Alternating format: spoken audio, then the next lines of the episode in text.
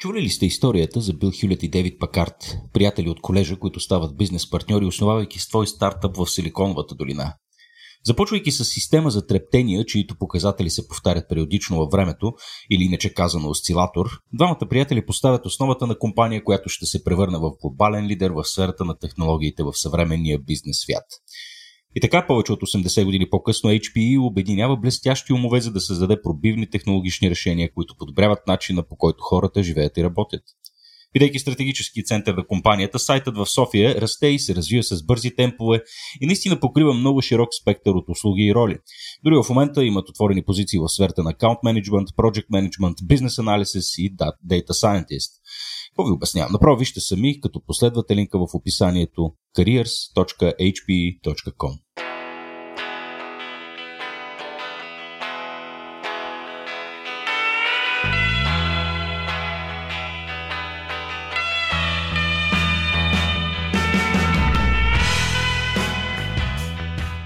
Здравейте, приятели, аз съм Петко, а вие слушате Рацио Уикли, седмичното издание на Рацио за най-интересното от света на науката през изминалата седмица. Тъй като се намираме в момента в месеца на гейминга, вероятно повечето от вас, които следят активно нашите събития, са наясно с това. Днес с Никола решихме да направим един малко по-различен епизод, където няма да правим някакъв миш-маш от интересни научни новини, а ще се фокусираме върху една конкретна тема. Естествено, тя е свързана с игрите. Като част от нашия месец на гейминга ще разгледаме различни аспекти на това как се правят игри. И съответно, така, съвременните така, технологии все повече позволяват ние, играйки игри, така се каже, да се имърснем до степен, която е така трудно, трудно започва да се различава от реалността. А, аз самия съм стал жертва на нещо такова, Никола, и ми се иска да започна всъщност с тая история, която е свързана с известно унижение пред собствените ми синове. Но а, не знам, Никола, дали си се качвал на тези а, яйцевидни, сега тук не искам да правя реклама, но а, тези яйцевидни устройства, седалки, които те потапят в, в един виртуален филм, бяха по моловете по едно време, сега не знам дали са там, тъй като гледам да избягвам моловете. Сещаш ли се? Ага, това, което се водеше 4DX или нещо а, такова. Да, да, да. Та, uh-huh. качих, се, качих се на едно такова нещо, докато двамата ми синове ме наблюдаваха отдолу. И, и аз естествено подходих леко скептично. Сега VR, аз като непрофесионалист, като човек, който наблюдава много отдалече от, отстрани, съм на мнението, че тази технология все още е доста незряла. А, и си казвам, аде бе, какво па толкова? Ще се кача. А, съответно ти добре знаеш, че аз се страхувам от височини. И не знам защо реших да избера нещо, което трябваше да имитира тип, тип влакче на ужасите, си спомняш. Е, е такъв uh-huh. тип история. Никола на 300-та секунда аз пищях с пълен глас по средата на мола. Вестибуларният ми апарат се побърка, стана ми лошо, бях искрено ужасен от това, което ми се случва и а, трябваше да прекъснат, да прекъснат самото филмче. В смисъл, буквално на 35-40 секунда аз просто свалих очилата и казах аз повече не мога. Стига ми, стига ми. А, няма да забравя погледа на сина ми, който си каза, тате, нали, ти беше герой, но понякога, да, това е част от, от съзряването, предполагам. Нали, когато героичният ореол на бащата падне по един такъв начин. да. А, та, така да бях се разтреперил. Абе, беше, беше много, много... А, странното беше, че всъщност нали, по никакъв начин то не е а, нали, по, по, по степента на детайл, ако щеш реалистичност и така, по никакъв начин не наподобяваше това, което потенциално може да бъде, ако отида на истинско влаче. Ужасите със сигурност. А, mm-hmm. Нито пък не включваше всички сетива, беше относително така рудиментарно. И въпреки това, то въздейства на мозъка ми по изключително реалистичен начин, до степен фалцет, нали, да, да, да пишете с фалцет.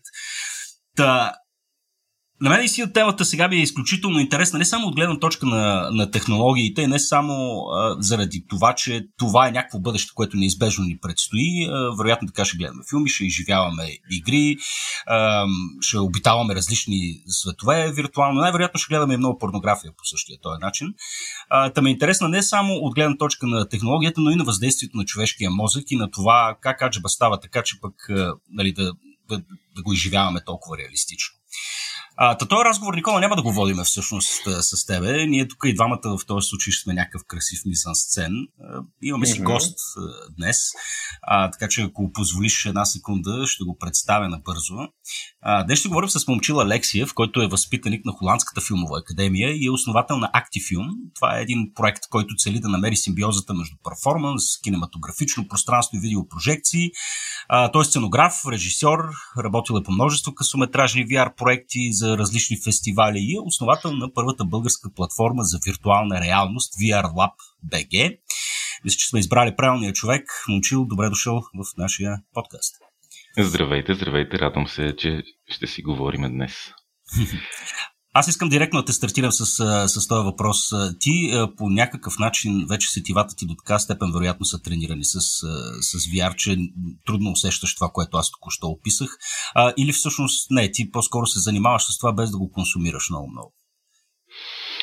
Консумирам го. Консумирам го доста често от а, интереси покрай работата, която правим, била тя творческа или а, изследователска. А, от начало, от първи път, когато пробвах, наистина ми стана лошо. Стана ми доста лошо. Това бяха първите очила още, DK1. Това е важно, важно признание, нали, че се случва и на най-добрите. Да, да, даже два дена ми беше лошо, защото тогава очилата имаха все още сериозни проблем с uh, latency, uh, в който движейки си главата от ляво надясно, изображението те настигаше, но с, с, съвсем малък, съвсем малко закъснение, което в общи линии на човек му става лошо до половин час някъде. След това вече просто ги махаш и чакаш. А, но може да се каже, че съм доста свикнал. Има го този момент, че хората м- на някой може да им е по-лошо, някой може наистина въобще да не могат да гледат с такива очила и да не им е приятно. Това е малък процент, но го има. А, и има някои, които директно се гмуркат също. Въпрос на, може би, вестибуларна апаратна когнитивна система на свикване също с медията. А, добре, тъй като ти си човек, който работи с, с тази технология и прави изкуство с нея, а, ти откъде би я датирал, между другото? Историческия наратив не е нещо, което се опитваме да вкарваме честно, но, но, но ми се струва важно все пак, нали, ако се опитваме да дефинираме, що е то виртуална реалност, да започнем, може би, накратко с нейните начала. Аз видях две условни дати. Едната е края на 19 век, още с а, така, така, първите френски изобретени експерименти в, в киното, които се опитват по някакъв начин да, да, да имитират виртуална реалност, да създават 3D изображения и прочее. А, и стигаме до средата на 80-те години. Ти как, от, от, от, откъде би го, би го започнал? Значи, примерите са много. А, и и те, те така се движат по две, по две линии. Едната е технологичната линия, другата е идейната, концепцията. А, технологично м- ние това търсене за когнитивно реално изображение, нещо, което да се доближава до реалността, така каквато я познаваме, но в изображения, датира наистина от още в средновековието имало такива опити за триизмерни изображения, играчки с дървени вътре картинки, които когато се фокусираш малко пред тях, образуват нещо като триизмерен обект. А, след това има толкова много примери. Брат и Люмиер снимат пристигащия обект също с, с, с две камери. Не успяват дълго време да го, да го покажат, понеже синхронизирането на, на проектори е било много трудно тогава. Но това търсене го има много отдавна. А, очилата, първите опити края на 60-те, след това 80-те, има, след това има 90-те, не успяват поради серия а, фактори. А, съдържание, хардвер, цена. А, има съвсем други а, медийни а, инструменти, които навлизат в живота ни тогава и виртуалната реалност е някакси много далече. А, това са едни от основните неща, а пък от гледна точка на идеи, търсенето ние да някакси да обменяме преживявания по този начин, така потапяйки а, зрителя, потапяйки другия човек в историята, когнитивно, така че той да се чувства вътре в самия кадър и да го изследва и да взаимодейства с него. Това също е много старо търсене. То датира наистина от създаването на театъра още. А, и се състои в това, че тогава е имало също альтернативна идея, че ние можем да си разказваме истории не а, иерархично, в смисъл има някой на сцената, пък другите седат в публиката.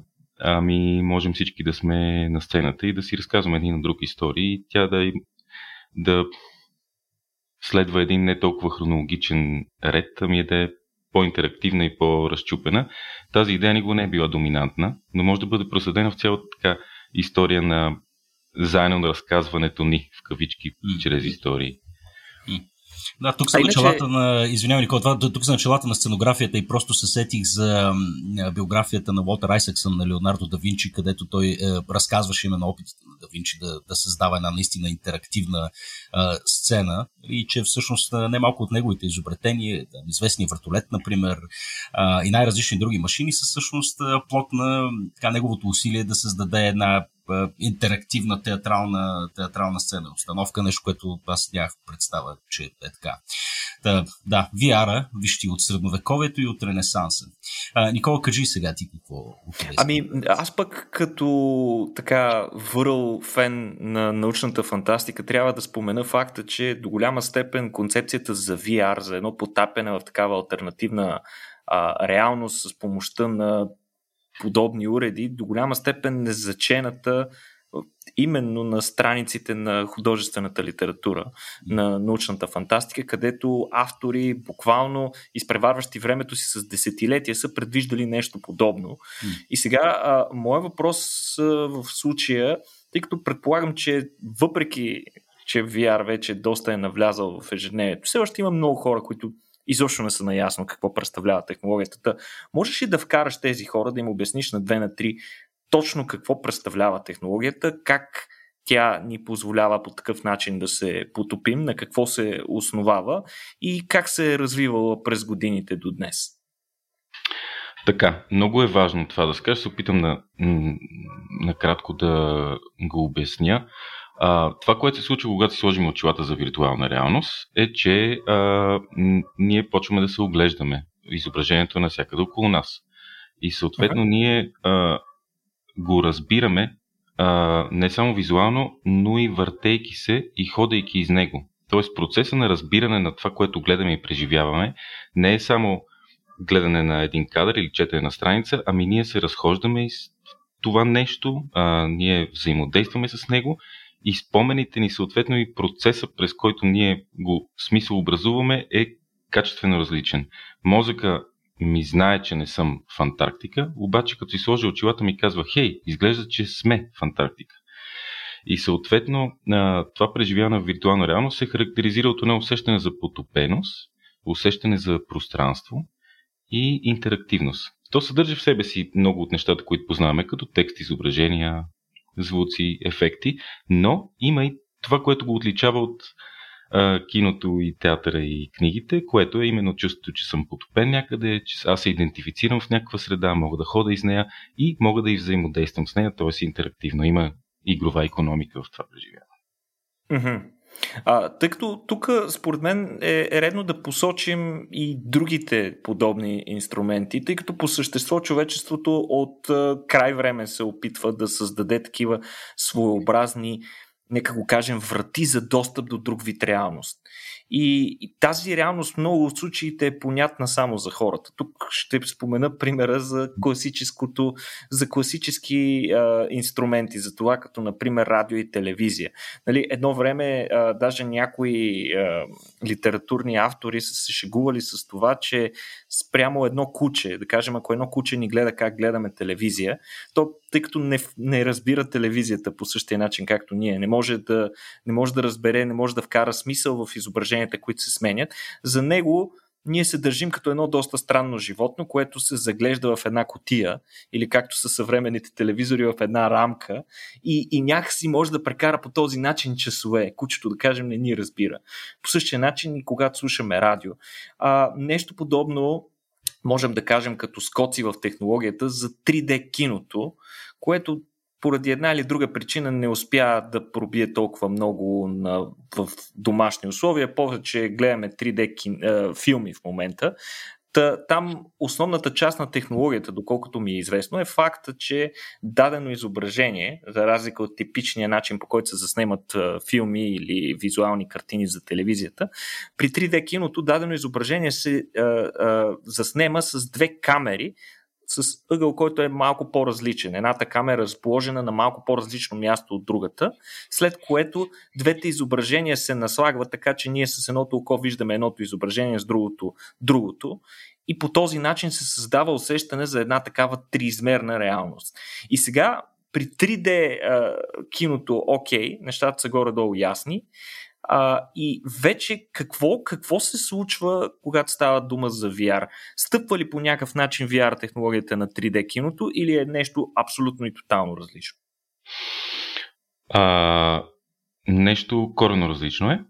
А, първо 3D-то, 3D киното е нещо, което ме ужасява. Мене още в началото, като го видях, си казах, о, господи, надявам се, надявам се, не път съществува прекалено дълго, тъй като а, е нещо нещо като пласт смисъл, в който е насложен върху това, което познаваме като кино и не бих казал, че го развива особено негативен, позитивен паралакс. Може би някои обекти се виждат в началото, след това се сатурира и аз лично абсолютно забравям, че това е 3D филм.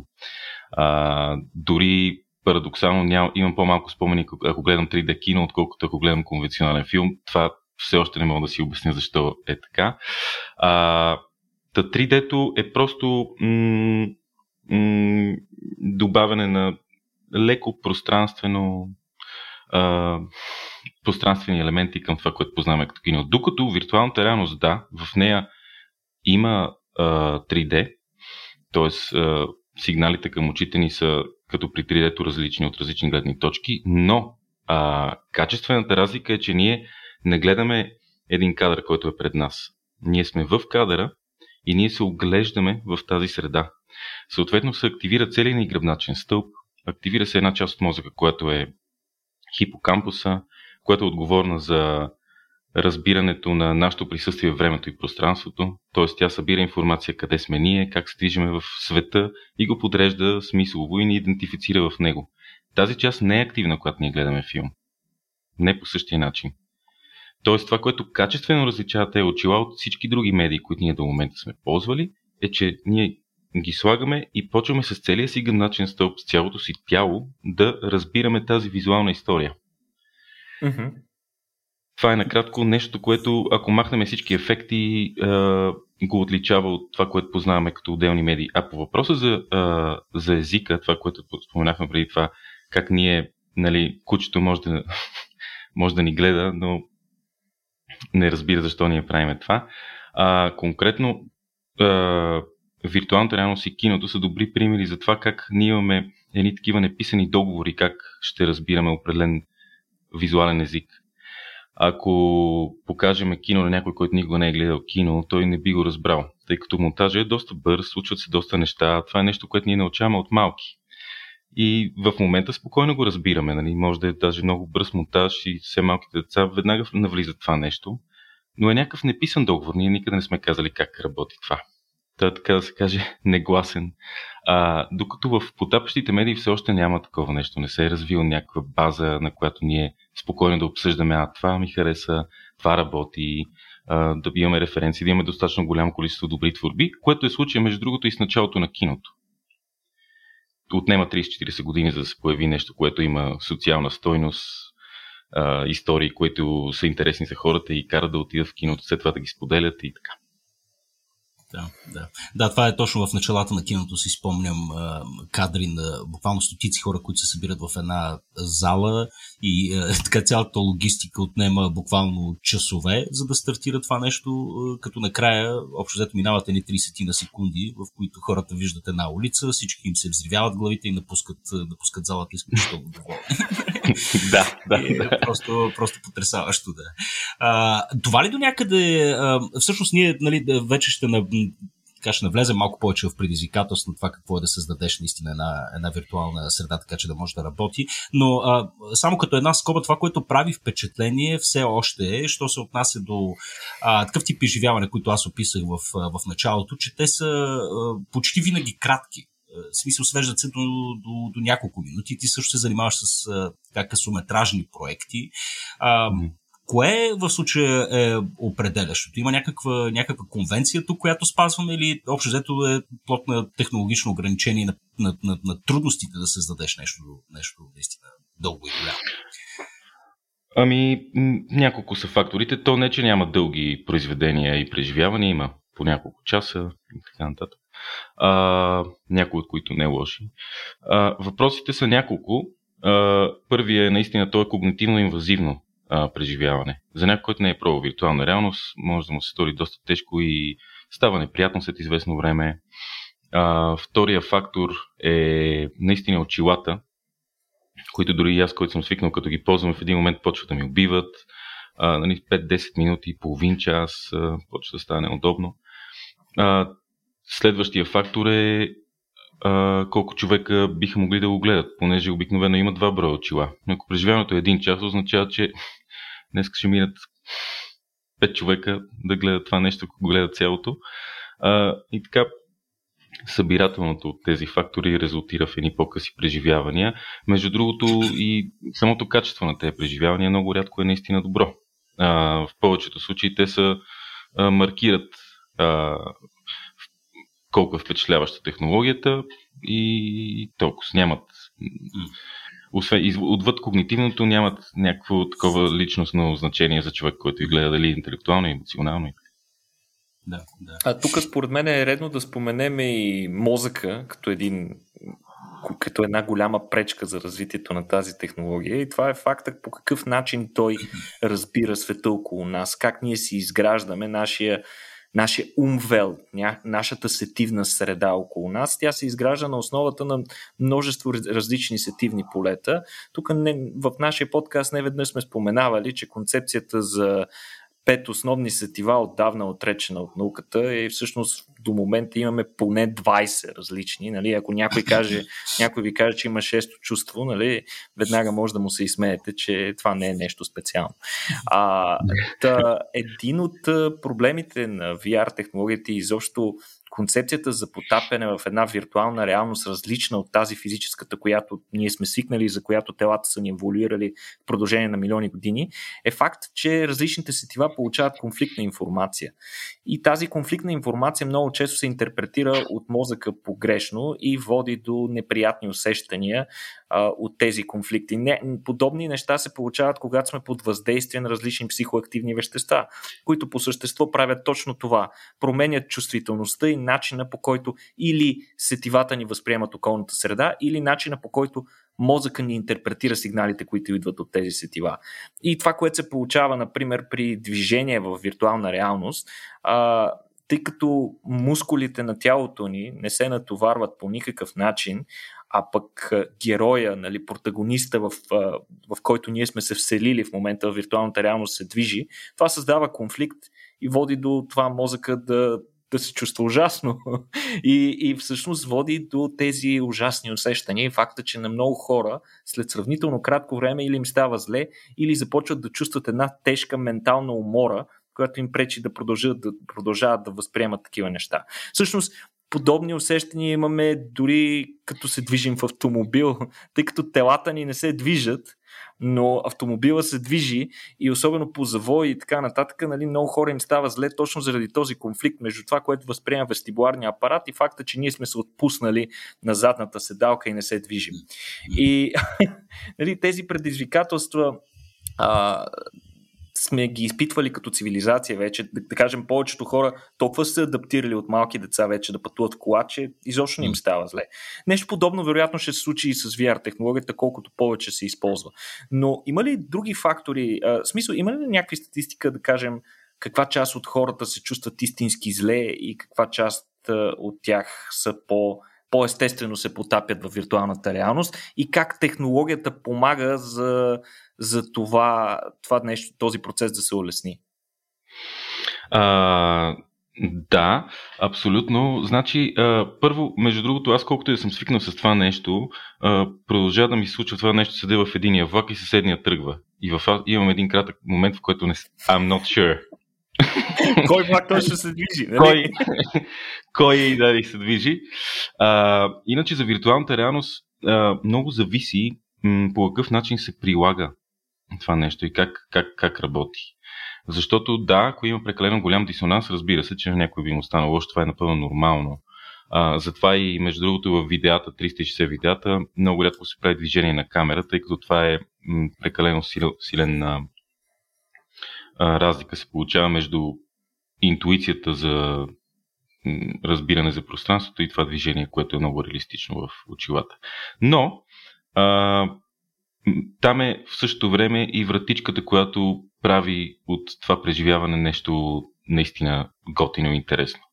Примерно, а, в някои игри можеш, а, там се разхождаш, обаче има, идва момент, в който нали, хем ходиш, хем някакси и в VR ходиш, но малко по-бавно и, и, и краката ти се деформират леко, което не променя усещането, не ти става лошо, но задава някаква такава лек когнитивен шифт, който го прави много интересно и оттам се отваря цялото, целият UX като инструмент за разказване на история. Нали, там се почва да се разтваря възможността ти чрез тази интерактивност малко премествайки я. Тук нали, отваряш една врата, тя обаче не се отваря точно, ръката ти се огъва, става дълга. Ти го правиш с джойстика, наистина, но там се отваря по съвсем друг начин и там това сравнение почва да разкрива една история чрез визията, чрез интерактивността по един много, много готин начин. И съответно зависи как как ще бъде приложено. Примерно бяха направили преди време едни, една игра в VR с Fighter Jets, такива летиш самолети, стреляте си. Таки не всички хора им ставаше лошо от това нещо, те не могат да разберат, да му се види сега как да го направим да работи това. И накрая намирате много просто решение да се вижда в самото видео една част от каската се едно на хората. Uh-huh. И това дава на когнитивната система нещо, за което да се хване и оттам вече всички се летят и не има лошо. Тоест, ние сме а. в процес на откриване на, на да. решението. Да, това е, това е важно, че го уточни, тъй като ние до сега говорихме общо взето в контекста на тези по-масовите неща, които виждаме. Това, дето обисах примерно, примерно в мола, които целта им е точно да те тизнат, да покажат потенциала на тая технология. И съответно те са много а, нали, често пъти стряскащи, както ти каза, целият ти гръбнак бива, бива активиран, а, но пък а, Uh, нали, за да не останат хората с, с впечатлението, че ти пък работиш в сфера, която цели само на хората да им се догади нали, по, някакъв, по някакъв начин. Uh, защо не ни разкажеш всъщност ти uh, конкретно, нали, на базата на един-два твои проекта, примерно, по които си работил, uh, какво точно правиш с, с тази виртуална реалност и как го, го, го правиш? Сега тук съм изкушен като Бойко Василев да каже, нали, имаш една минута да ми разкажеш за всичко това. Знам, че вероятно можеш да говориш цял ден. А, но а, да, просто за да си представим първо твоята, твоята лична работа и второ как ти пък използваш технологията и какъв е ефекта, който търсиш. А, аз започнах нали, моята перспектива е свързана с творчеството. И как започнах да се занимавам с това? Работех с мултимедийни прожекции, работех в театрални продукции, почнах да снимам късометражни филми и почнах да си пиша едни истории, които не ми попадаха в нито една от тези а, категории. А, търсех някакъв друг инструмент, който да бъде потапящ. Аз тогава не знаех какъв ще бъде този инструмент. Това е 2011 година. А, и почнах да търся Пробвах холография, това, което познаваме като холография в момента оказа се невъзможно. Свързах с всички възможни лаборатории, пробвах с прожекции, с мапинг, с diffraction glass и така нататък. И накрая попаднах на виртуалната реалност, която се оказа, че ми позволява до, до голяма степен да реализирам тези потапящи истории, които си пиша, които си представях. и от, от една страна да ги реализирам и от друга страна да задавам въпроси за това нещо, тъй като винаги ме интересувало и творчеството и изслед, изследователската работа в тази посока. Да, накратко така стигна до виртуалната реалност. Отначало, между другото, не ми хареса първи път, като пробвах и си казах, хм, let me try again с холографията. Невъзможно е. Нали, там не може да стане този full immersion филм, в който хората споделят това визуално преживяване, което е и пространствено. Много сме далече от това нещо. И след това се завърнах към, към VR и до сега го ползвам. Начинът по който го ползваме отначало беше правейки само видеа. Това беше възможно 2014. М- беше доста по-трудно, колкото е сега да се прави. И след това постепенно се появи възможността за интерактивност. И сега вече сме навлезли в творчеството, което включва и така наречения UX и UI за, за зрителя, в който използваме интерактивността като драматургичен инструмент. Освен всичко, което познаваме като разказване на истории, интерактивността някакси навлиза. Това, което означава и друг процес на продукцията е различна, финансирането е различно, дистрибуцията е различна. И така. Много е интересно, че ти си тръгнал сякаш отзад напред, смисъл по, по малко по-неконвенционален път. Обикновено хората вземат един медиум и някакси напасват идеите си към него. А, докато ти си имал идеи и си търсил подходящия медиум, с който да ги, да ги, да ги реализираш някакси по обратния, по обратния път си тръгнал. Ами, да, тя и самата виртуална реалност, е, само, понеже това е много важно според мен за VR, тя е изражение на нещо доста по-голямо, което според мен ще бъде част от нашето бъдеще. И то е свързано с този принцип на потопеност, на интерактивност. То е някакси логично изражение на променилата се вече така технологична среда, която ние имаме. И дали ще бъдат точно те очила или някакъв подобен принцип, самата идея, че ние чрез пространствени някакси а, образи, чрез а, много по-интерактивни, а, интерактивно съдържание, чрез поделяне на такива виртуални пространства ще комуникираме повече, това според мен е има бъдеще. Дали ще е точно с такива очила или да, бе, някак си, е, някак си част от нашата природа. Е, струва ми, че винаги сме били астронавти, сякаш на тая, на тая земя. Винаги сме се опитвали дали да се нали, предпазим по някакъв начин от е, заобикалящата ни физическа реалност и едновременно с това винаги сме търсили начини да, да се потопим ментално в, в други светове. Дали, в крайна сметка там е генезиса на цялото изкуство. И наистина тук е интересно това, което казваш за, за бъдещето и това е разговор, в който може би може и да навлезем вече. Аз изпомням този проект, който може би беше в началото на 2000-та години, там не мога да си спомня точно, идеята за Second Life. Нали, така, първия, първия така, наистина мащабен и станал популярен технологичен проект, който да позволи на хората да живеят втори живот. Нали, да, да, да сънуват вивитли, така да се каже, чрез, чрез, една, чрез една технология. Сега тук не знам, това, което прави впечатление е, че днешната метавърс на Марк Сукърбърг не се различи, а според мен фундаментално, гледайки нали, как изглеждат нещата. А, да, не знам какво мислиш всъщност за, за, за цялата тая технология и как би си обяснил всъщност начина по който тя изглежда, защото е потрясаващо underwhelming. Сега трябва да си призная, че не съм влизал в, в, в, в метавърса, е. но, но нали, всичките тия аватари, едни бейсик анимации, какво става там? А, значи, м- да, първо, много важно да се каже, абсолютно ние трябва да бъдем много критични към това нещо. и да, да, нали, да, да имаме един така много сериозен дискурс, активен върху а, такива продукти, които ни се предлагат. Това е едно на ръка. Винаги се опитваме да го правим в събитията си, за да да, да, да, да сме наясно къде сме. А, сега, метавърса като такъв, какво би могъл да бъде, защото той нали, реално съществува още, ами само ни се появява, като ни се зарежда Инстаграм една мета.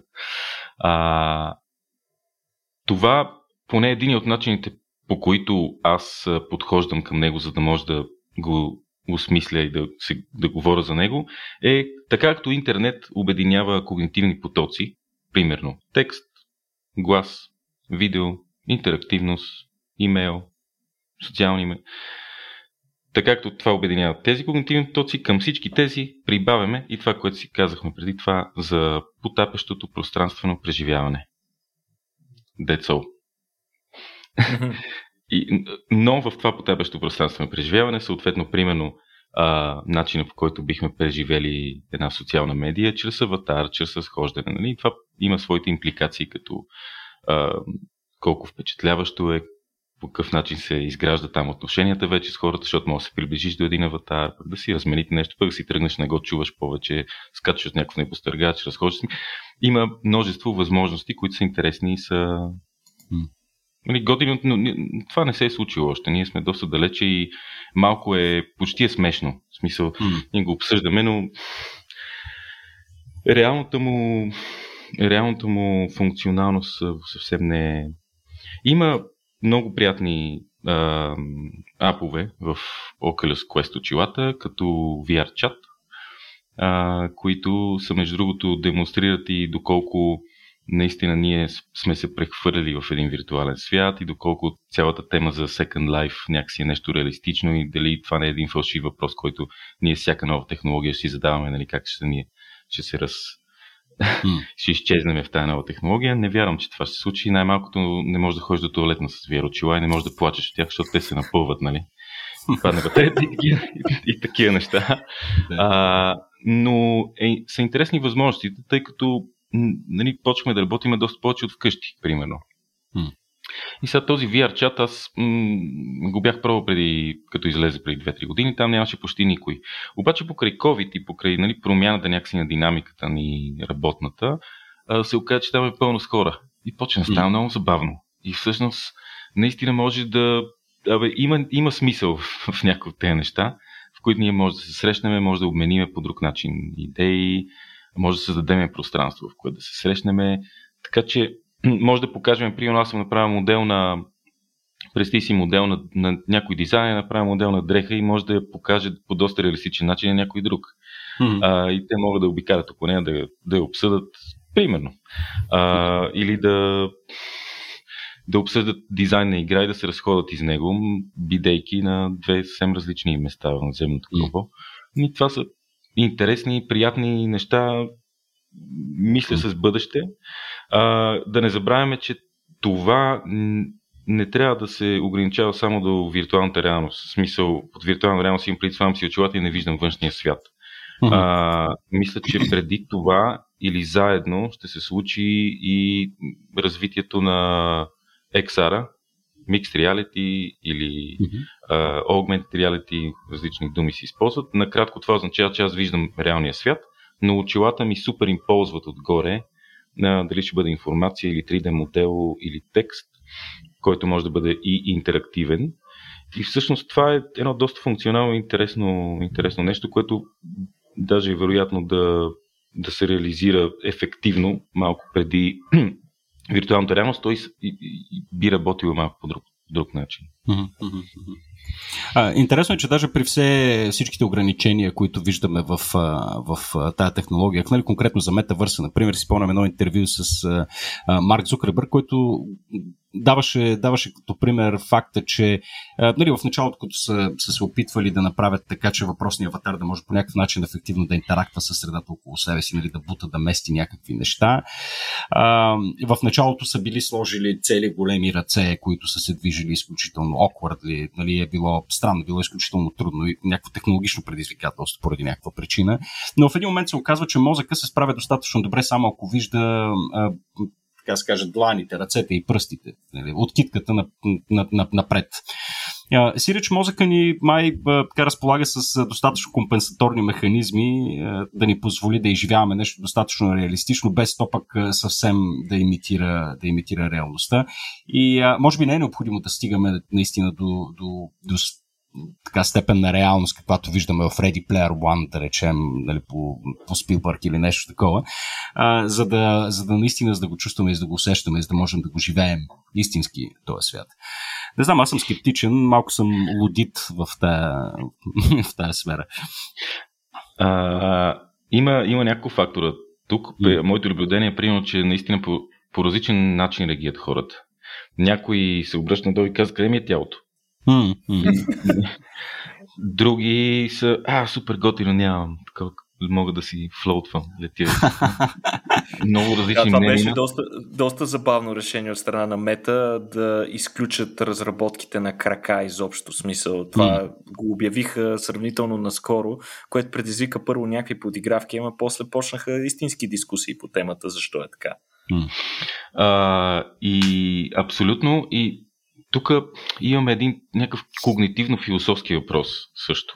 А, защото а, в, как да кажа, както имаме мишка на десктопа, ако кажем, че десктопа е VR и ние сме вече вътре в него, ние парадоксално вътре отново имаме още веднъж мишка, която са ни ръцете. Нали? Ние и хем имаме ръце, хем имаме още веднъж ръцете вътре, които са като интерфейса. Mm-hmm. Което създава някаква парадоксална парадоксална а, дистанция. Нали, ние не сме напълно потопени, някакси хем са вътре, хем има една ясна дистанция, което е, може би, именно това, което ни позволява да се потопиме. Хм. А, така както нещата, които наричаме, не са самите неща. Нали, а, думата капачка не е самата капачка, наистина. Да.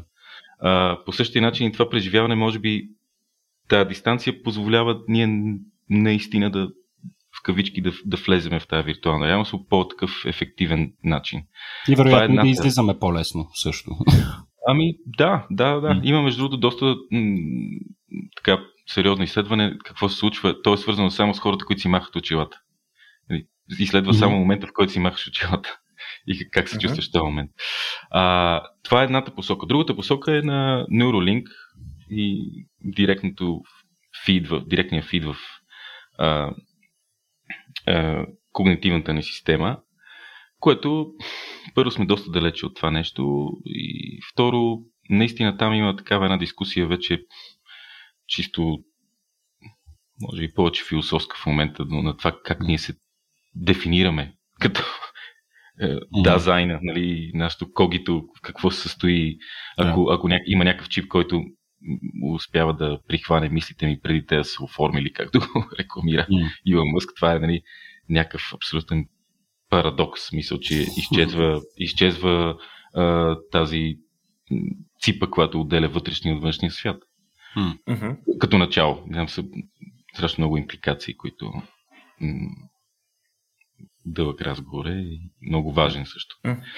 А, но там сме по-далече от това нещо това, че от една страна имаме а, този подход, който е създава някакво, някакво разстояние между, между нас и медията, mm-hmm. понеже имаме ръцете но ги виждаме отново в VR и някакси а, по този начин, по принцип, разбираме нещата езиково и чрез изображение, а другия е подхода на Neuralink, който е директният контакт с когнитивната система, където а, импликациите вече за това кои сме ние и нашето отношение към външния свят и отношенията между нас какви са, като хора някакси съвсем друга плоскост, тъй като там няма граница между мен и външния свят. Тази машинка директно възприема мислите ми в момента, в който те се формират. Може да ги запише, да ги сподели. Много въпроси се появяват там, дали някой може да ги контролира съответно тези мисли или кой, има, кой събира тази информация, кога, по какъв начин. Да, да, там се, там се отварят въпроси малко стил а, сценария на матрицата, нали, къде, къде е етичната граница на приложението на подобни неща, имаме ли нужда в действителност от подобна реалност при условие, че вече имаме такава. А, но аз искам да обърна едно малко повече внимание на нещо, на може би най-емблематичното нещо по отношение на VR и това е тази интерактивност, за която говориме толкова много. И, и не съм сигурен, че хората, които никога не са го пробвали, го разбират точно какво представлява. Интерактивността в случая е нали, освен чисто потапещото преживяване на това ти да можеш да се обръщаш наляво и надясно и да виждаш невероятни неща около себе си, а, ти дава и възможности да контролираш нещата, да променяш нещата, как, кое как се случва, а, в каква посока ще тръгне действието. Като за целта са вкарани много и различни, доста съвременни технологии, като например а, акселерометри, жироскопи, пространствен звук, а, дори eye tracking има в някои от най-новите а, VR китове. Та, ще можеш да кажеш няколко думи за тази технология, за да можем ние в последствие да направим прехода към гейминга, за който по някаква формата или иначе сме се събрали да си говорим. А, да, интерактивността, тя си е органична част от виртуалната реалност. Дори когато е само видео, ние се оглеждаме. т.е. взаимодействаме с него, не сме седнали да гледаме точно пред нас а, кадър или, или театър или книга, ами се въртим, за да го разбереме. Тук случва нещо, там случва друго. А, в момента, в който това не е просто видео ми вече е нещо интерактивно, ние наистина се превръщаме в органична част от, от историята. И там игровата економика е част от решенията. Дали ще става въпрос за печелене на награди или просто нещо, което е предвижда напред в историята. При всички положения, аз като зрител довършвам тази история, променям я. Тя без мен съвсем не е не съществува. Аз а, я осмислям и всеки от който я гледа минава по свой път през нея. А, и конкретно в виртуалната реалност, нали, това е не само как, както при конвенционалните игри трябва да има една игрова драматургия, тя трябва да бъде вплетена също и в, в това пространствено преживяване и възможността това, че зрителя може да се разхожда и това нещо да се завърта, трябва да клекне в някакъв момент, трябва да подскочи, деформира му се тялото, което вижда. Тоест, превръща се тази интерактивност слеж потапащо преживяване в наистина драматургичен инструмент. Добре, а поначало, ако говорим за популации хора и говоряки за приложението на такъв тип нови технологии, нали, логично беше да заключим, че именно геймерите, които са доста потопени смисъл имат навика да се потапят тъй или иначе в различни видове игри, сценарии, персонажи и така нататък, че те именно са едни от най-подготвените хора да консумират подобен род нова технология. И тук наистина най-много надежда в VR технологията се възлагаше именно на VR гейминга. Обаче а, нещо, нещо се случи там. В смисъл, а, нали, очевидно имаме имаме два вида игри. Имаме такива, които имат специален мод, в който ти можеш да играеш с помощта на своя VR кит, но иначе можеш да играеш и по стандартния начин, както е на компютъра. А има и игри, които са направени изцяло за VR. Обаче нещо с ти игри не тръгна. Ще ни обясниш ли според теб каква е причината а, така, нишата на VR гейминга да не е все още толкова голяма и да няма толкова голям отклик от страна на общността на геймерите в света? А, няколко причини, накратко. А, първо, наистина добри игри, говориме за хората, които играят игри, uh-huh. познават добре целият лендскейп. Наистина да кажеш, е невероятна тази игра, наистина. Само в VR има, само в VR е наистина феноменално това преживяване. Това е почти няма. А, много са редки случаи, т.е. съдържанието не е толкова така убедително. Uh-huh. А, първа причина. Втора причина хардвер. Не всеки би искал да инвестира в а, Учила, компютър и така нататък. Не винаги това е нали, първото нещо, което би искал да направиш. Те все още имат своята лимитация. Не можеш да играеш и толкова дълго. Нали, 6 часа с те очила не е винаги топ преживяване за всеки. А, мултиплеер. Мултиплеера все още не е толкова, не е толкова добре развит. А, кабели. Когато е сериозна игра, това е, когато е сериозна игра, това е свързано с кабел и компютър. Защото в момента квестовете последните са стендалон. Обаче вътре има реално Samsung 23, примерно. Той може само да показва някакви силно оптимизирани игри, където шейдери, всички неща са почти изпилени до, до нула и това е някакъв до, доста underwhelming experience за някой, който е, е играл тази игра на десктоп. А, така че събирателното от тези фактори горе да водят до това, че м- също така продукцията е доста, доста скъпа, а пък хората, които биха дали пари за такава продукция, ще попитат след това, нали, ама как ще я монетизираме, защото другите хора в Steam стотици хиляди, милиони си, си купуват и директно могат да играят на десктоп, а пък колко те хора имат очила, колко ще изхарчат за това нещо. И така, т.е. има те различни импликации технологично. Добре, да ти играл ли си, играл ли си VR игра, с която истински да те е заребил или примерно чакал ли си някаква VR игра да играеш, за да се потопиш истински, да, да извъртиш цялата деца вика? Ами, за сега не толкова, но имайте преди, че аз не, не идвам точно от гейминг бекграунд, т.е. обичам да играя и съм играл неща, които ми харесват а, в VR.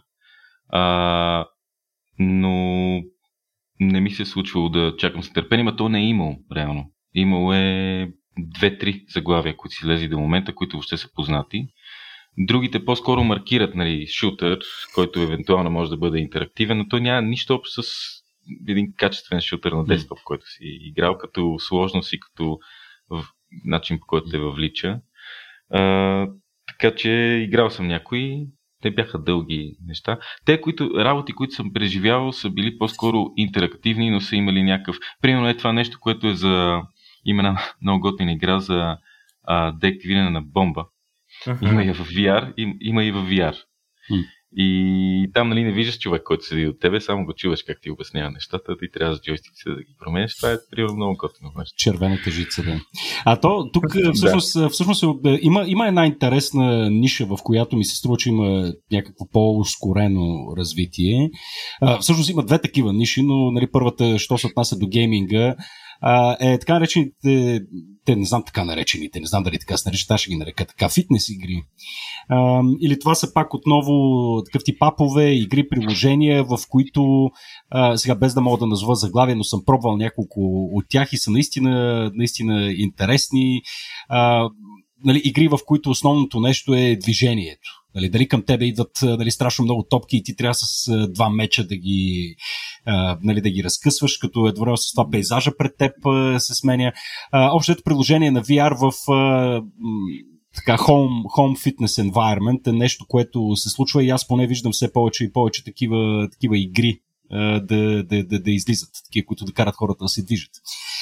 Другото естествено е, сега няма какво да се, да се залъгваме, че така гейминга или пък качественото арт кино ще е основният двигател на VR технологията. Знаем обикновено кое я движи. А, така, не, не, не безизвестният пример с VHS и, и Betamax. Знаем, че порно индустрията избра VHS и заради това VHS доминира в момента, а, не поради някаква друга причината. Този аспект също е, също е интересен и, и наистина чудя се дали човешката поход и човешката суета няма да са двете неща, които всъщност да катализират развитието на VR технологиите. Повече, отколкото а, стремежа към а, някак, създаване на някакъв тип висока култура а, или пък а, а, нали, на игри с а, висока художествена стойност. Дали пък няма да си остане в тия две ниши VR? Да, много интересен въпрос, който съдържа така няколко, няколко аспекта. Единият е да, наистина а, порноиндустрията и военните, между другото, са първите, които инвестират в, в VR доста активно. А, и те са в началото доста от моторите на, на, на това нещо. Те продължава да, да ги има и да се развива като а, сегмент това нещо. А, но наистина то все пак остава част от, от целия пейзаж. А, това, което според мен би придвижило напред а, цялото ни някакси разбиране за VR и което би го превърнало в някаква такава, още една стая в къщата на, на съвременните технологии, изкуства и игри е съдържанието. Mm. И съответно въпросите пред mm. това как се създава съдържание, как то се финансира, дистрибуира, монетизира, а, процесите свързани с нали, създаване на истории, смислени истории, били те игри, игрови или а, подобни на кинокниги, а, зависи от, от този процес. До момента основните пречки са, че а, дистрибуцията е трудна, а, монетизацията е трудна, съответно много трудно мога аз да отида да поискам от някои 100-200 хиляди за създаването на това съдържание, тъй като а, инвеститора не вижда как и доколко хора би стигнал този, този, този продукт. Това е свързано с броя на очила, свързано е с колко очила има примерно на фестивалите, защото ако има 30 броя очила а, и те са по цял ден на фестивала а, и фестивала е 5 дена, м- хората, които ще гледат това съдържание, ще бъдат няколко стотин човек, което е час и половина прожекция в една средно голяма зала. Mm. А, това са една страна въпросите към, към това нещо. А, иначе относно а, военните имат доста етични въпроси, относно а, Adult Entertainment има изключително забавни въпроси. М- преди няколко години правих интервю с един режисьор точно на а, VR порно, а, който отговори на всичките ми запитвания и изключително... Щях, щях да си помисля, че казваш очаквания. А, а, между другото, не, ужасно е. Смисъл това, защото той ми прати няколко видеа, които казва, ето тук, вижте и прегледайте. А, хора, смисъл трябва да правят това нещо. Това е, това е много смешно преживя. Смисъл, не знам кой би, би, би, би, би платил, но има такива хора, които плащат и които явно това е маркет, който се развива. Има си цял реди трет, в който те обсъждат гледни точки, защо, как, какво се случва. И е а, много забавно и наистина шокиращо да видиш такова нещо в очилата. Това беше преди няколко години, като гледам, продължава да се, да се развива. Но общо взето основните пречки, струва ми се, са тези инженерни проблеми, за които, за които ти говориш. Някакси докато не, не, не го решим въпроса с тежките очила, с кабелите и други привидно тривиални неща, май няма да можем да достигнем до етапа, в който нали, тотално вече да сме, да сме мърснати и още повече да заменим другите доминиращи медиуми. Ами да, да. Още е е малко скъпо, малко неудобно. А, реалната му функционалност някакси не се оформи още. А, нали, аз нямам аз нямам конкретна причина да си сложи очилата mm. и да ги пробвам. Нали, yeah. Нямам някакъв VR момент, който а, не, аз трябва да. Както отварям компютъра, трябва да пратя имейл. Или искам да прочита нещо.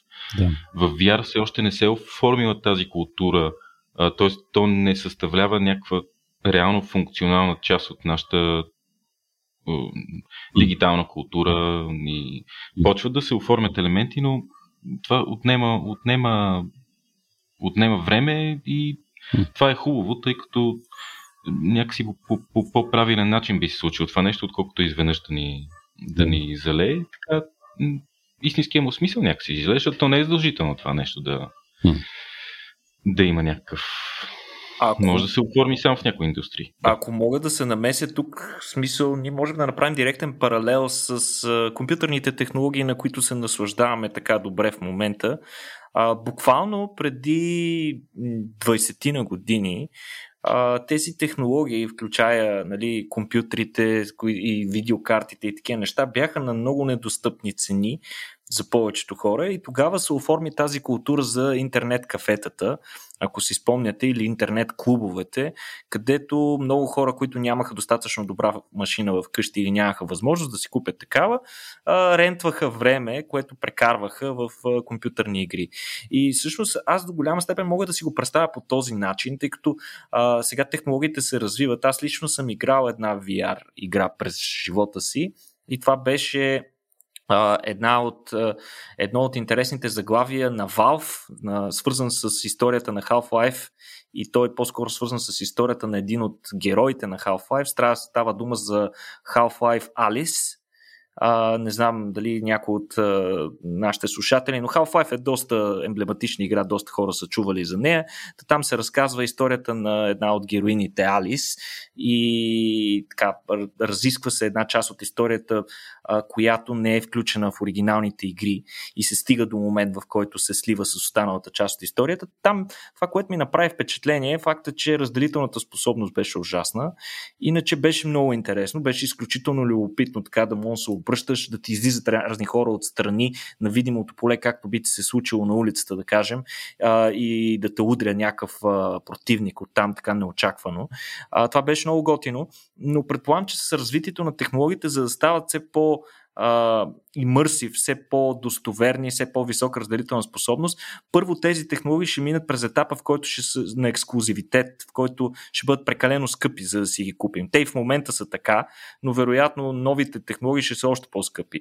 И сега тук аз лично мога да си го представя, че първоначално този ексклюзивитет ще доведе до едно възраждане на тези а, интернет клубове, просто тогава ще бъдат VR клубове, в които ние, които купнеем за да участваме, да навлезем в общността на тази виртуална реалност, ще ходим, давайки пари на час. Това как ви се струва на, на вас? Реалистично ли ви се струва? Струва ми се като чудесна идея, в която бих инвестирал, между другото. на време трябва да го направиш, между другото, защото не съм сигурен, че дискусията по темата изобщо е започнала.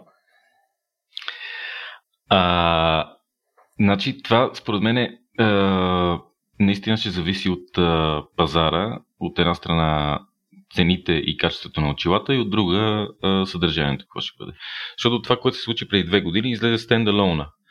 Тоест не, не, не ни трябваше повече кабел, за да се вържем към компютър и да гледаме съответно съдържание. Ами очилата са само очилата с джойстика както са, могат да мапна стаята и там има съдържание, което вече така работи добре.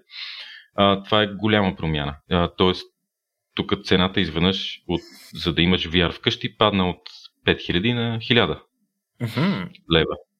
А, и това много промени целият лендскейп. А, аз преди, говоряки за VR, всеки път някакси трябваше да а, разкажа как работи и как изглеждат очилата и така нататък, докато сега все по-често, а, говорейки си по темата с хора, те, те ме питат мен, а, гледах е това, защото си взех очила. И т.е. навлизат самите очила все повече в, в домовете на, на хората. Това от една страна. Тоест, дали тези клубове ще предложат нещо по-различно от това, което вече имам вкъщи, първи въпрос. Особено ако то е а, интерактив, в смисъл аз си мапвам хола и някой друг си мапва хола в а, Токио и ние можем да играеме заедно на игра с още хора от цял свят. А, първи въпрос. И втори въпрос съдържание, наистина. Между тази история, която спомена, а, не беше ли преди а, а, 5-6 години една анимация, която то беше също интерактивно преживяване, което не беше част от играта ми, само доразказваше самата игра, нали така? Това, което спомена за а, напротив, абсолютен гейминг си е и даже беше супер интересно, защото беше много различно от това, което сме свикнали като геймери да играем, защото все пак Half-Life е подсалка, нали? става дума за един 3D екшен. Mm-hmm. И беше много интересно там динамиката, нали, механиката на контролите, нали, по какъв начин стреляш. Нали. Стрелянето очевидно се случваше с, с, с една, един от бутоните на контролерите, но пък, да кажем, взимането на предмети беше много сложно, защото там трябва да посегнеш с тях с ръка и примерно ако си вземеш някакъв предмет и искаш да го прибереш, трябва да, да си сложиш ръката зад гърба, един вид хвърляш си го в раницата, а пък когато се презарежда, а, натискаш едно копче, с което освобождаваш пълнителя на оръжието си, а после трябва да вземеш отзад от раницата си нов пълнител и да го натикаш отдолу в пистолета, което беше ужасящо трудно хора. В смисъл, механиката беше много несъвършена и много трудна. А иначе самата игра не можах да я изиграя, първо, защото нямах VR, бях на гости при приятел и второ, защото непрекъснато излизаше от играта, нещо се рестартираше, правяха някакви бъгове. А в последствие изгледах цялата игра на YouTube и всъщност играта беше много готина. Беше направена страхотно, беше направена с много такива интерактивни моменти, с които да се тества технологията до крайен предел но, но просто много малцина са хората, които са успели да я изиграят. А, тук е, е, има едно кратко допълнение, което трябва да се направи относно клубовете, защото ги споменахме. Те могат да предложат обаче и нещо, което е допълнително, което може да бъде наистина страхотно. И това е споделеното потопено преживяване. Споделения VR, в който ти не само виждаш аватара на другия, но и знаеш, че той е там в стаята и можеш да го усетиш, да го чуеш и да го усетиш наистина. А, и това е вече наистина mm. много готино, ако бъде направено добре. Mm. А, така ами... че там бих инвестирал, но а, в, в много така здрави очила, тъй като а, там пък има има го въпрос с хардвера, който mm. много лесно се износва.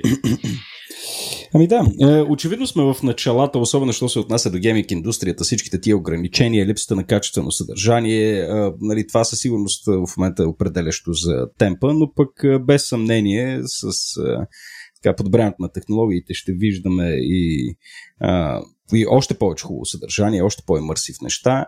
А, така че аз не знам дали го чакам, честно казвам, с, с нетърпение, но съм така убеден съм, че рано или късно ще го консумирам това нещо, живи и здрави.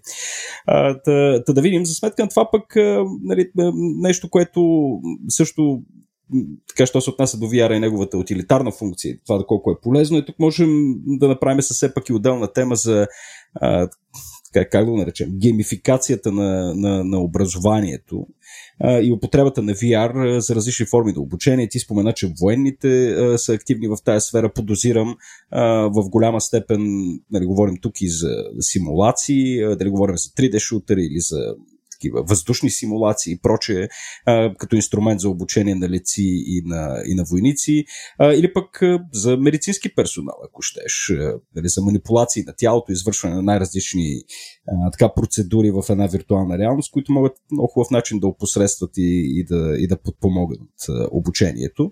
Така че VR със сигурност не се ограничава единствено до, до порнография, кинематография, и гейминг, ще го виждаме все повече, все повече навсякъде. Ако, така, ако искаш, момчиле, така на изпроводяк, завършвайки, да ни разкажеш набързо върху какво работиш в момента конкретно и така да ни, така да ни позапалиш. Къде можем да отидем да го видим, кога ще можем да отидем да го видим и така нататък. Да. А, значи, е, абсолютно виртуалната реалност, причината тя да се прилага в различни сфери а, и то доста ефективно, именно факта, че въвлича когнитивната ни система и мозъка ни по един различен начин. Съответно, ние, използвайки я, може да добавиме или да доразвиеме някакъв процес, бил той а, по създаване на архитектурен проект, по медицинско обучение, а, по обучение в училище, някакъв тренинг за а, полицаи или за пожарникари или някакъв social тренинг, social skills, да говориш пред публика или да, да научиш нов език, тъй като, примерно, ако това е направено като интерактивно видео, би могъл да видиш някакви social cues, докато се упражняваш да говориш испански, усетиш средата, а, конкретно за обучението или за тренинга, там е много конкретна причина, поради която се ползва виртуалната реалност. И тя е свързана с това, че когато видиш, примерно, един модел на машина пред себе си и видиш точно коя част, къде трябва да отиде, за да бъде поправено това или да бъде се направи мейнтейнанс или нещо такова, доказано е, че а, м- времето за взимане на решение и пристъпване към действие и съответно управяне на тая машина е много по-кратко, отколкото ако аз трябва да отворя един справочник и хронологично да видя, то е болт номер 425 слеш долар знак V, къде трябва да отиде в тая машина, би отнело много повече време, отколкото аз просто с Augmented Reality или в VR видя как е разпределено това и къде точно трябва да се оправи. Това е най-простият пример за това как пространственото представяне на някои концепции или на, на идеи или на разбиране може да бъде доста по-ефективно, по-богато, да разшири някакви процеси. Са, аз това съм го практикувал в училища. А, едното беше в едно училище за деца с аутизъм, където това беше интегрирано в самия процес. Правихме VR филмчета с тях. И децата играеха в тези филмчета, учителите играеха. И те го бяха вплели по много интересен начин в по принцип учебния им ден. Това беше готин пример за това как тази виртуална реалност нали, не е някакъв крайен продукт, който ето ние сега имаме отделен час по с VR. Не. Това е органична част от наш, нашите си часове през този ден. Тя има различни, различни стойности вътре в себе си. Ни кара децата да играят в VR, кара ги да се познават с технология. След това са филмчета, които те ще ползват по-нататък и така. Примерно. Има и много готини платформи, които са за съвместна работа в виртуална реалност, за са по-малки деца, където те могат да правят 3D модели, да си програмират някакви интеракции между тях, да ги разделят на сцени, след това да ги показват както в очила, така и на телефона си, вкъщи на родителите си. Тая програма има и възможността да го проектира това в Augmented Reality, примерно на масата, това, което са направили те преди това в клас. Са много интересни и такива ефективни приложения. А, има Google Expeditions, което беше а, примерно учителя от един таблет може да контролира очилата на всички деца и да ги насочва, ето, ако имат клас по учат съзвездията, може да им да ги насочва в реално време и всички да се завъртят и да погледнат към това съзвездие, към тази звезда и така нататък. Лесно да си махнат и да си сложат очилата. А, тренинги, огромно количество. Тоест, това допълнение наистина работи в много сфери. Медицината може да се направи, а, примерно, ако а, трябва да се направи много бързо операция на новородено, където а, самото сърце е много малко или органите са много малки, това трябва да се случи много бързо и прецизно, то може да бъде изтренирано в виртуална реалност преди това. Примерно. Или може да се заснеме операция на живо, така че студентите по медицина да могат да видят точно каква е динамиката на работа в една операция. Кой какво подава, кога, примерно. А, имаше много интересна лаборатория в Ирландска, която правеше тестове с това, като си сложиш VR очилата и а, видиш, видиш аватара си, ако този аватар се променя, какво се случва. Примерно бяха направили експерименти, какво става, ако видиш аватара си с друг цвят на кожата. Много интересен беше и когато видиш аватара си в едно VR огледало и го видиш много по-стар. И резултат от това изследване беше, че две седмици след като тези хора са видели много по-стари в VR в огледалото, са предприели конкретни стъпки за пенсионирането си. Аз ще, ще я помисля, ще я помисля, че ще кажа, че си купили крем, такъв uh, да, примерно, нали? Това са много а, а, интересни приложения, които съм виждал, че, че работят и съм ги прилагал. Участвал съм в няколко медицински проекта и в няколко обучителни. И наистина виждам смисъл в това нещо. Виждам как може да бъде направено добре и да бъде така интегрирано в, в нещо в нещо по-голямо. Тоест не е задължително да бъде винаги крайния продукт и целта и, и така. Може много, много добре да бъде. А, иначе това, върху което работим в момента, а, конкретно в нашото студио, е един а, VR а, филм, който а, е по-скоро нещо като кубичен филм, заснехме в 360 адаптация на едно театрално представление, но го заснехме от много гледни точки с камери, с движещи се камери. И това в момента а, работим върху постпродукция, но това е видео, което ще бъде интерактивно видео, в смисъл може да се огледаш в него, но самата му а, визуална тъкан ще бъде малко повече като кубичен филм, ако мога да го опиша по този начин. А, тоест не конвенционално 360, ми ще е разработено и пространствено. Върху това работим в момента. Другото, което правим е един архив на, артист, на българските артисти в VR, а, който сами архив също се гледа през очилата. Тоест, целта ни там е да, да, да създадем среда, в която ние изследователя научава повече за самата за творчеството през самия инструмент, който е използван също така. Тоест да го направим един активен, е, активен архив, който да, да е потапещ и в който да можеш да виждаш части от, българско творчество. В е, момента е това. Организираме нашите срещи на VRLAPG, като скоро се надяваме да направим ново издание на София VR Fest, така че се надявам в следващите месеци да мога да ви поканя на живо да, да видите селекция от цял свят, което правиме и да си поговориме там също за виртуална реалност и на дискусиите, които организираме. Надявам се в рамките на следващите 6 месеца да имаме ново издание, зависи от, от финансиране, както обикновено. Да. ами добре. Ами, момчиле, благодаря ти много за това участие и ти желаем успех с всичките тия проекти. В момента, в който те започнат своята реализация, само ли пусни информация и така, ние ще направим необходимото да достига до възможно най-много хора. Тъй като Петко, не преди да затвориш, аз Кажи. искам да споделя нещо интересно. Предполагам, mm-hmm. че доста от хората, които са видяли заглавието на подкаста ни, вероятно имат и VR-китове и са ни слушали подкаста с идеята, че ние ще им дадем някакви интересни идеи какво да правят. И за да, за да все пак да, да кажем нещо за по-адванст хората, които са се имат повече опит с VR и просто търсят нещо по-голяма, да го кажем, по-голямо предизвикателство. Бих споделил нещо интересно от опита на моите приятели във Facebook. Имам приятел, който напоследък доста се запали по нещо любопитно и става дума за Flight Simulator.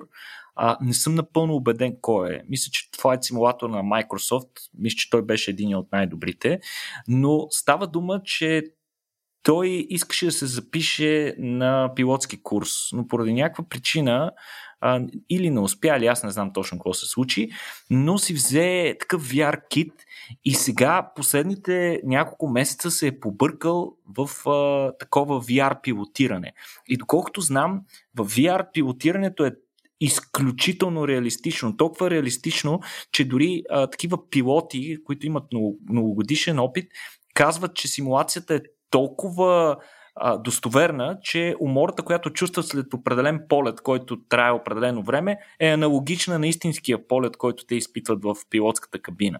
Като там Разбира се, в VR средата имате всички контроли, имате цялото това а, арматурно табло с прибори, а, с а, превключватели, копчета, а, рул, а, нали, а, лостове, с които може да променяте скоростта, тягата на различните двигатели, така че абсолютно реална симулация. И той, примерно, той мой приятел много често пуска дори снимки, които си е направил, да кажем, по време на полет, който е направил между Цюрих и Бон над швейцарските Алпи. Там гледките са наистина изумителни. Така че, освен на реалността, в тези симулатори се залага доста и на естетиката. Така че, ако някой пилотирането му е някаква слабост, до сега не е имал пари да си позволи пилотски курс, но пък има VR кит, може да опита някои от тия неща, доколкото знаме е изключително вдъхновяващо. Освен, че разбира се, винаги може да се обучите за един бъдещ терорист на Алкайда. Ей, трябваше по този начин да завърши. Изкуши се. Знаех се, че ще тръгнеш тази посока. Ей, бе, Никола. А, не, наистина, а, наистина така има такива приложения, които са страхотни. А, има някои, които са вързани с такива столове, които споменахме в началото където движението на самия стол съответства на движенията в виртуална реалност, т.е. допълва тактилно самото преживяване. Има такива ролеркостове, които са игри, които не само ролеркостер, но и шутер едновременно. А, те са доста каляват а, а, вестибуларния апарат. Mm. А, има съвсем не лоши шутери, между другото. А, някои от тях са интерактивни. Моите опити с а, тези интерактивни шутери са, че не винаги много добра връзката, не винаги има достатъчно хора, които се включват в тях. Но има прекрасни, прекрасни игри. Дори би, самия Beat Saber като такъв е доста забавно нещо, което от време на време човек му hmm. идва да, да, да разцъка. Боксът е забавен, макар че е изморя, изморителен, но изморителен и в същото време някакси не е достатъчно истински, тъй като няма обратен ръката ти не, не се докосва до нищо, само размахваш. Да. Тоест има някакъв парадокс в това, но пък е наистина сериозен тренинг, така за 20 минути си е... Hmm. Така че заглавия съвсем не е лоши и абсолютно са в, в, в платформата. Между другото не само на Quest, но и на Vive. Да. Ами, супер, добре. Момчета, благодаря много за препоръките. Надявам се хората да имат възможност да ги, да ги опитат. Аз си отбелязах няколко неща. Сега остава само си купя VR Колко струва един? В момента казваш около 1000 лева. А, малко под. Малко, малко под. под малко под. Добре, да. ще видим. Коледа идва. Ами, добре. да. Окей. okay, ами, това беше днешния епизод, приятели. Ако Както винаги завършваме с нашия стандартен призив. Ако ви харесва това, което правим, може да ни подкрепите в сайта patreon.com наклона черта RACIO.BG или пък просто да разкажете за нас на ваши приятели и познати.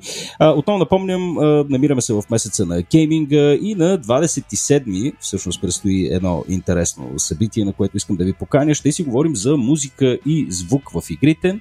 Всъщност, ако искате да видите цялата ни програма на месеца на гейминга, може да отидете на RACIO.BG наклонена черта септемвър.